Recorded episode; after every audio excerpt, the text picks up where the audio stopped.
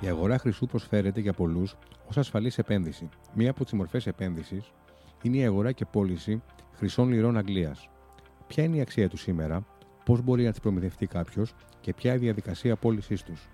Καλώς ήρθατε στο podcast του Newsbeast. Είμαι ο Βίκτορας Μοντζέλη και απέναντί μου στο στούντιο ο κύριος Χρήστος Αλονιστιώτης, επικεφαλής διαχειριστής κεφαλαίων της εταιρείας Export Wealth. Κύριε Αλονιστιώτη, καλησπέρα. Καλησπέρα κύριε Μοντζέλη. Σήμερα θα μιλήσουμε για το χρυσό. Είναι ο χρυσός ένα ασφαλές επενδυτικό καταφύγιο; Ο χρυσός είναι ένα επενδυτικό προϊόν το οποίο μπορεί να προσφέρει σε έναν επενδυτή σταθερότητα με την έννοια ότι οι αποδόσεις που κάποιος μπορεί να λάβει μετά από πάρα πολλά χρόνια δεν είναι κάτι το εξαιρετικό. Όμως, σε περιόδου κατά τι οποίες οποιοδήποτε άλλο επενδυτικό προϊόν έχει μεγάλη διακυμάνση και μπορεί να βρεθεί στο μείον 20 ή μείον 30% της αξίας του, ο χρυσός κατά πάσα πιθανότητα δεν θα έχει τόσο μεγάλη διακυμάνση. Οπότε είναι ένα επενδυτικό προϊόν το οποίο κάποιος μπορεί να διεκδικήσει μία απόδοση σε βάθος χρόνου λογική, χωρίς όμως να έχει μεγάλη διακυμάνση. Αυτό όμως δεν είναι κάτι το οποίο είναι η παντοτινή πραγματικότητα. Υπάρχουν περίοδοι όπως ήταν η περίοδος από το 2008 περίπου μέχρι και σχεδόν σήμερα, όπου κάποιος που αγόρασε χρυσό στα υψηλότερα σημεία του ακόμα δεν έχει καταφέρει να βρεθεί πάνω από αυτά. Άρα λοιπόν μιλάμε για κάποιους επενδυτές που είναι 12 χρόνια και τα χρήματά τους είναι πολύ λιγότερα από, τότε, από αυτά που ήταν τότε. Και επίσης το αρνητικό σε αυτή την συγκυρία είναι ότι ο χρυσός εκτός από την κεφαλαϊκή αξία που μπορεί να προσφέρει σε κάποια κεφάλαια, δεν δίνει ούτε μέρισμα ή δεν δίνει κάποιο άλλο είδους εισόδημα το οποίο θα μπορούσε να εισπράττει όλα αυτά τα χρόνια ένας επενδυτής.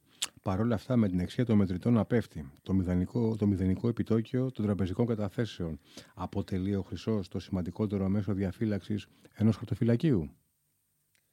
Ω άμεση απάντηση σε αυτό που με ρωτήσατε, η απάντηση είναι όχι. Και αυτό γιατί, όπως είπα προηγουμένως, ο χρυσός εκτός από μια ε, σταθερότητα σε ένα συνολικό χαρτοφυλάκιο, δηλαδή αν υποθέσουμε ότι ένα χαρτοφυλάκιο έχει 50% μετοχές και 50% χρυσό, αυτό σίγουρα το χαρτοφυλάκιο έχει μια καλύτερη διακύμανση από το να έχει κάποιος 100% μετοχές. Όμως, επειδή δεν παρέχει κάποιο άλλο είδους επιτόκιο, εισόδημα ή τα σχετικά, δεν μπορεί να θεωρηθεί ως ένα ασφαλές καταφύγιο με την έννοια ότι όταν έχω υψηλό πληθωρισμό, τότε μπορώ να επενδύσω σε χρυσό και αυτό, γιατί τα υψηλά επιτόκια όπως είναι και τώρα για παράδειγμα, δεν είναι θετικά για το χρυσό και για τους κατόχους χρυσού. Κάποιος θα προτιμήσει να πάει σε μια τραπεζική κατάθεση και να πάρει 2,5-2,7% στο ευρώ και 5,5% στο δολάριο, παρά να κρατάει το χρυσό, ο οποίος δεν θα του δώσει τίποτα στο τέλος της χρονιάς. Είναι η επένδυση στο χρυσό η λύση απέναντι σε ένα υψηλό πληθωρισμό; Συγκριτικά με άλλου είδους επενδύσεις, ε, η απάντησή μου είναι πάλι όχι. Ε, πρώτον, διότι όπως είπα, μπορεί αυτή τη στιγμή με τα υψηλά επιτόκια να διεκδικήσει πολύ καλές αποδόσεις έχοντας τα χρήματά του σε τραπεζικούς λογαριασμούς, άρα να νιώθει την ασφάλεια σε κάτι το οποίο ξέρει. Και επίσης, ε, σε περιόδους υψηλού πληθωρισμού, το παρελθόν έχει δείξει ότι ένα από τα καλύτερα επενδυτικά προϊόντα για να διαφυλάξει κάποιος και να αυξήσει τα κεφαλαία του σε βάθος χρόνου παραμένουν οι μετοχές. Και αυτό γιατί οι μετοχές έχουν και μερίσματα, έχουν και συνεχή κερδοφορία. Άρα λοιπόν κάποιος ο οποίος έχει χρήματα τα οποία θα, είναι, θα τα χρειαστεί μετά από 10-15 χρόνια, οι μετοχές αποδεδειγμένα είναι ο καλύτερος τρόπος για να μειώσουν τις επιπτώσεις που έχει ο πληθωρισμός στα κεφάλαια ενός επενδυτή. Και αυτό γιατί έχουν την ικανότητα οι μεγάλες εταιρείες να προσαρμόζονται με το εκάστοτε οικονομικό περιβάλλον και να ρυθμίζουν τα κέρδη τους και την κερδοφορία τους, άρα να δίνουν μεγαλύτερα μερίσματα στους επενδυτές. Ποιοι παράγοντες καθορίζουν την αξία που φέρουν οι λίρες, ένας από τους ε, παράγοντες που καθορίζουν την αξία των λιρών ή οτιδήποτε άλλο έχει να κάνει με χρυσό είναι η ίδια η τιμή του χρυσού. Ε, όταν ο χρυσός ανεβαίνει, ε, ανεβαίνουν και οι χρυσές λίρες, η τιμή τους και άλλα προϊόντα τα οποία σχετίζονται με το χρυσό. Όταν ε, πέφτει η τιμή του χρυσού, το ίδιο συμβαίνει και με αυτά τα προϊόντα. Ε, από εκεί και πέρα, η τιμή του χρυσού εξαρτάται από την πορεία του δολαρίου σε πολύ μεγάλο βαθμό. Ένα ανωδικό δολάριο δεν είναι καλό για το χρυσό. Ένα πτωτικό δολάριο είναι καλό για το χρυσό, το οποίο συνήθως κινείται υψηλότερα. Και επίσης, αυτό που καθορίζει σε πολύ μεγάλο βαθμό μακροπρόθεσμα την πορεία του χρυσού είναι σε μεγάλο βαθμό το οικονομικό περιβάλλον, αν υπάρχει αναταραχή ή αν δεν υπάρχει αναταραχή. Εάν και αυτό βλέπουμε τα τελευταία δύο χρόνια δεν φαίνεται να συγκινεί τους επενδυτές, διότι θα θυμίσω από το 2020 μέχρι και σήμερα έχουμε δει τα πάντα. Έχουμε δει πανδημία, έχουμε δει τον κόσμο να σταματά να λειτουργεί. Το 2022 ήταν μια άσχημη χρονιά για συμμετοχές. Ο χρυσός είχε καλή απόδοση, αλλά όχι συγκριτικά καλύτερη από τις μετοχέ. Θα περίμενε κάποιος να έχει πολύ καλή απόδοση, δεν ήρθε αυτό. Και επίσης καθορίζεται και σε μεγάλο βαθμό μακροπρόθεσμα από τις κινήσεις των κεντρικών τραπεζών με το αν βρίσκονται σε μια περίοδο που συγκεντρώνουν χρυσό ή σε μια περίοδο που ξαναρίχνουν το χρυσό στην αγορά. Αυτή τη στιγμή συγκεντρώνουν χρυσό Μέχρι στιγμής όμως δεν έχει κάποιο σημαντικό αντίκτυπο στην τιμή του πολύτιμου μετάλλου.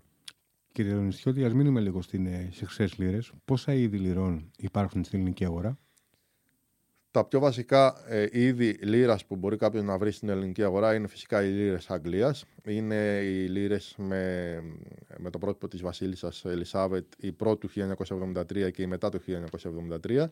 Η, η διαφορά στην τιμή τους δεν είναι και τόσο πολύ μεγάλη. Ε, γενικά αυτή τη στιγμή και το τελευταίο χρονικό διάστημα ένα ευρώ ε, για, την, ε, για, και για τις δύο κατηγορίες λίρας είναι από τα 350 ευρώ μέχρι και τα 440-450. Οπότε αυτή είναι, η, αυτό είναι ένα ευρώ τιμή στο τελευταίο χρονικό διάστημα για τις λίρες αυτές. Οπότε οι Έλληνες επενδυτές συνήθως που έχουν λίρες έχουν μία από αυτές τις δύο κατηγορίες ε, λίρες Αγγλίας. Παλαιότερα στην Ελλάδα, θυμόμαστε, στην Ελλάδα των δύσκολων καιρών, η αγορά χρυσών λιρών θεωρούνταν μια σίγουρη επένδυση. Είχε ένα πραγματικό νόημα η αξία του νομίσματος για, το, για τον κάτοχό του. Ποια είναι η σημερινή κατάσταση; Αυτό είναι αλήθεια. Ε, ειδικά παλαιότερα και πολύ παλαιότερα με την Ελλάδα να έχει τη δραχμή, με τις συνεχές υποτιμήσεις, με τη, ακόμα πιο πίσω ε, όταν η Ελλάδα βρισκόταν σε περίεργο πολιτικό καθεστώς ή ακόμα, ακόμα πιο πίσω με την εμπόλεμη ζώνη ήταν πολύ εύκολο για κάποιον να μην έχει μετρητά και να τα έχει όλα σε χρυσές λίρες, διότι μπορούσες πολύ πιο εύκολα να τα μεταφέρεις. Μπορούσες πολύ πιο εύκολα να βάλεις τον πλούτο που είχες σε μία τρύπα και να το κρύψεις κάπου. Οπότε αυτό από γενιά σε γενιά διαδόθηκε και κάποιος έλεγε ότι κοίταξε να δεις, εμείς είχαμε κάποιες λίρες, εξακολουθούμε να τις έχουμε. Ε, σου τις δίνουμε συνήθως σε γάμους, ε, γίνεται ανταλλαγή λιρών ακόμα και σήμερα. Ε, Όμως, σε πολύ σημαντικό βαθμό, η χρησιμότητα που είχαν οι λίρε τότε για τη διαφύλαξη του πλούτου μιας οικογένειας δεν ισχύουν τώρα. Τότε πράγματι κάποιος ο οποίος είχε μετρητά και ήθελε να τα διασφαλίσει από πολλούς παράγοντες, να μην τα κλέψουν, να μην χάσουν την αξία τους από τις ε, υποτιμήσεις δραχμής, μπορούσε να αγοράσει χρυσό και να βγει πολύ κερδισμένο. Ε, αυτή τη στιγμή που όλα είναι τελείως διαφορετικά, αυτή η χρησιμότητα έχει εκλείψει. Άρα λοιπόν έχει διατηρηθεί σαν έθιμο, ε, συμβαίνει ακόμα έχει μια κάποια αξία, διότι όλα εξαρτώνται τελικά από το πόσες λίρες μπορεί να διαθέτεις. Ε, Όμως μέχρι εκεί. Πότε μια χρυσή λίρα αξίζει περισσότερο, Όταν ανεβαίνει πολύ η τιμή του χρυσού και όταν για κάποιο λόγο, αν κάποιος έχει μία λίρα η οποία εμπίπτει στην κατηγορία αυτή των σπάνιων λιρών ή ακόμα καλύτερα να το κάνουν λίγο πιο ευρύ ε, των σπάνιων νομισμάτων, γιατί εκτός από τις λίρες Αγγλίας υπάρχουν και άλλα πολύ αξιόλογα νομίσματα με μεγαλύτερη σπανιότητα από την Αγγλική λίρα και με μεγαλύτερη περιεκτικότητα σε χρυσό. Ε, άρα λοιπόν ως ένα σημείο η σπανιότητα και το τελικά πόσο χρυσό έχει ένα νόμισμα μπορεί να καθορίσει μελλοντικά την αξία του. Και όντως υπάρχουν κάποια νομίσματα που αξίζουν πολύ πολύ παραπάνω από τις ε, παραδοσιακές λίρες Αγγλίας. Ποια νομίσματα είναι αυτά, να σημειώσουμε σε αυτό το σημείο ότι η χρυσή λίρα είναι το μοναδικό νόμισμα με θεσμοθετημένη αγορά στην Ελλάδα. Σωστό. Παρ' όλα αυτά υπάρχουν και άλλα νομίσματα. Ακριβώς. Ε, δεν είναι σίγουρο ότι μπορεί κάποιος να τα ε, αγοράσει στην Ελλάδα.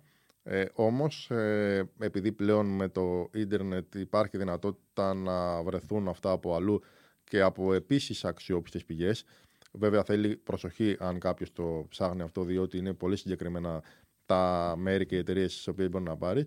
Για παράδειγμα, θα αναφέρω υπάρχει ένα νόμισμα που έχει εκδοθεί το 1947 ως ε, έτσι μια τιμή για την απελευθέρωση του Μεξικό το 1947 αυτό έχει 37,5 γραμμάρια καθαρού χρυσού και αξίζει περίπου 2.700 με 3.000 ευρώ.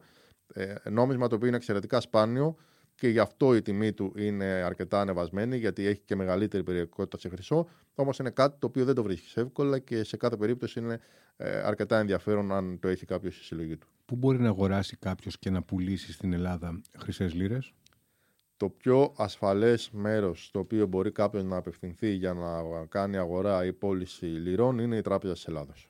Έχει μια πολύ συγκεκριμένη διαδικασία την οποία πρέπει να ακολουθήσει κάποιος για να αγοράσει ή να πουλήσει λίρες που πιθανόν κατέχει. Είναι ο κατεξοχήν θεσμικός και αρμόδιος ε, φορέας που σου παρέχει και τη μεγαλύτερη ασφάλεια για να κάνεις αυτή τη συναλλαγή. Άρα, για όσους το επιθυμούν, η Τράπεζα της Ελλάδος είναι το, το πιο αξιόλογο και ασφαλές σημείο να το κάνουν μια οικογένεια, ένα σπιτικό, το οποίο έχει 10 λίρες στην άκρη, είτε από, από γάμους, είτε από δώρα των παππούδων και των γιαγιάδων στα, στα παιδιά, ποια είναι η χρηματική αξία που εκτιμάται ότι, ότι έχει στα χέρια της; Αυτή τη στιγμή, με βάση τις τιμές που είναι διαμορφωμένες από το κατάλογο τουλάχιστον της τραπέζη της Ελλάδος, ένα νοικοκυριό το οποίο μπορεί να διαθέτει 10 λίρες Αγγλίας έχει μία αποτίμηση αυτή τη στιγμή περίπου στις 4,5 πάνω κάτω χιλιάδες ευρώ. Θα ήθελα να κλείσουμε κύριε Λονιστιώτη το, το σημερινό podcast. Να μας λέγατε για τις δράβδους ε, χρυσού. Αυτό που κουβεντιάζαμε και πριν αρχίσει πριν ξεκινήσει η εκπομπή.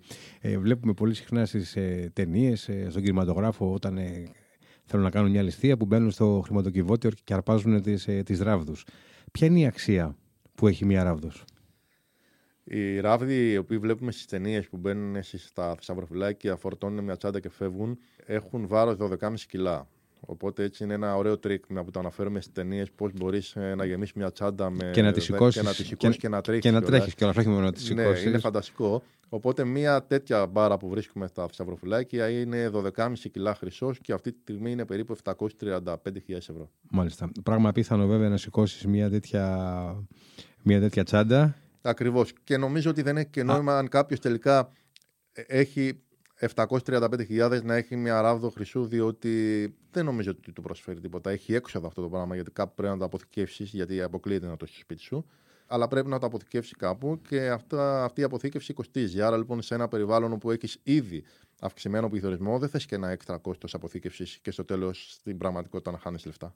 Εσείς κύριε Λονιστιώτη, που είσαστε παράγοντας έμπειρος αγοράς, θα επενδύατε στο χρυσό; Η αλήθεια είναι ότι τα τελευταία χρόνια ο χρυσός ε, έχει κάπως ξεπεραστεί στην έννοια των ε, επενδύσεων. Μπορεί κάποιος να το βάλει σε ένα χαρτοφυλάκιο σε ένα μικρό ποσοστό για να μπορέσει να του προσφέρει μια σταθερότητα σε μια περίοδο αναταραχής.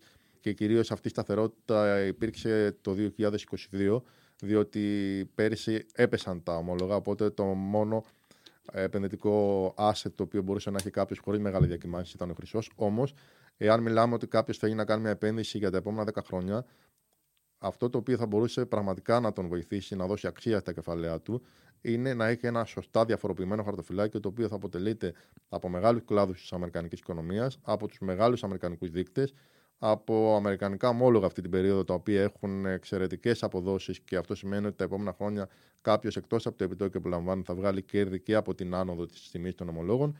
Άρα λοιπόν ένα πολύ σωστά διαφοροποιημένο χαρτοφυλάκιο με μεγαλύτερη έκθεση στι μετοχέ, οι οποίες ακόμα και αυτή την πολύ δύσκολη περίοδο εξακολουθούν να κινούνται πολύ καλά και ένα μικρό κομμάτι σε αμερικάνικα ομόλογα ή και ακόμα και ευρωπαϊκά, είναι το καλύτερο δυνατό που μπορεί να κάνει κάποιος για να διαφυλάξει μελλοντικά τα κεφάλαιά του, αλλά και να τους δώσει αξία.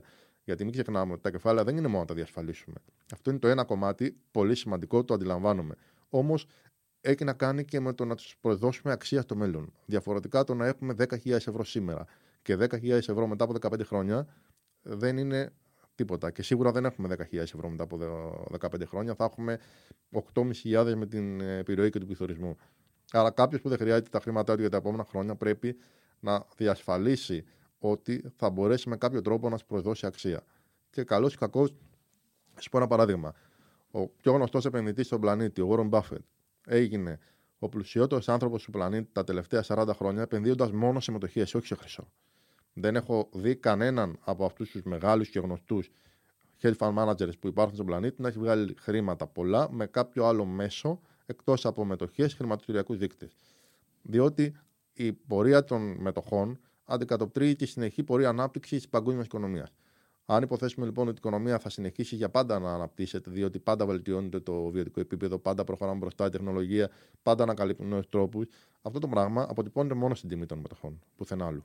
Ε, μάλλον θα κλείσουμε όπως ξεκινήσαμε, ότι ο χρυσός είναι μια μακροπρόθεσμη επένδυση με μικρότερο κέρδος ίσως. Ακριβώς. Ακριβώς αυτό. Είναι μια επένδυση η οποία προσφέρει έστω μεγαλύτερη σταθερότητα από κάποια άλλα επενδυτικά προϊόντα, χωρίς όμως αυτό να σημαίνει ότι δεν υπάρχει πιθανότητα κάποιος επενδυτής να εγκλωβιστεί και τελικά να είναι για πολλά χρόνια κάτω από την τιμή στην οποία τον αγοράσει. Σας ευχαριστούμε πολύ. Εγώ σας ευχαριστώ.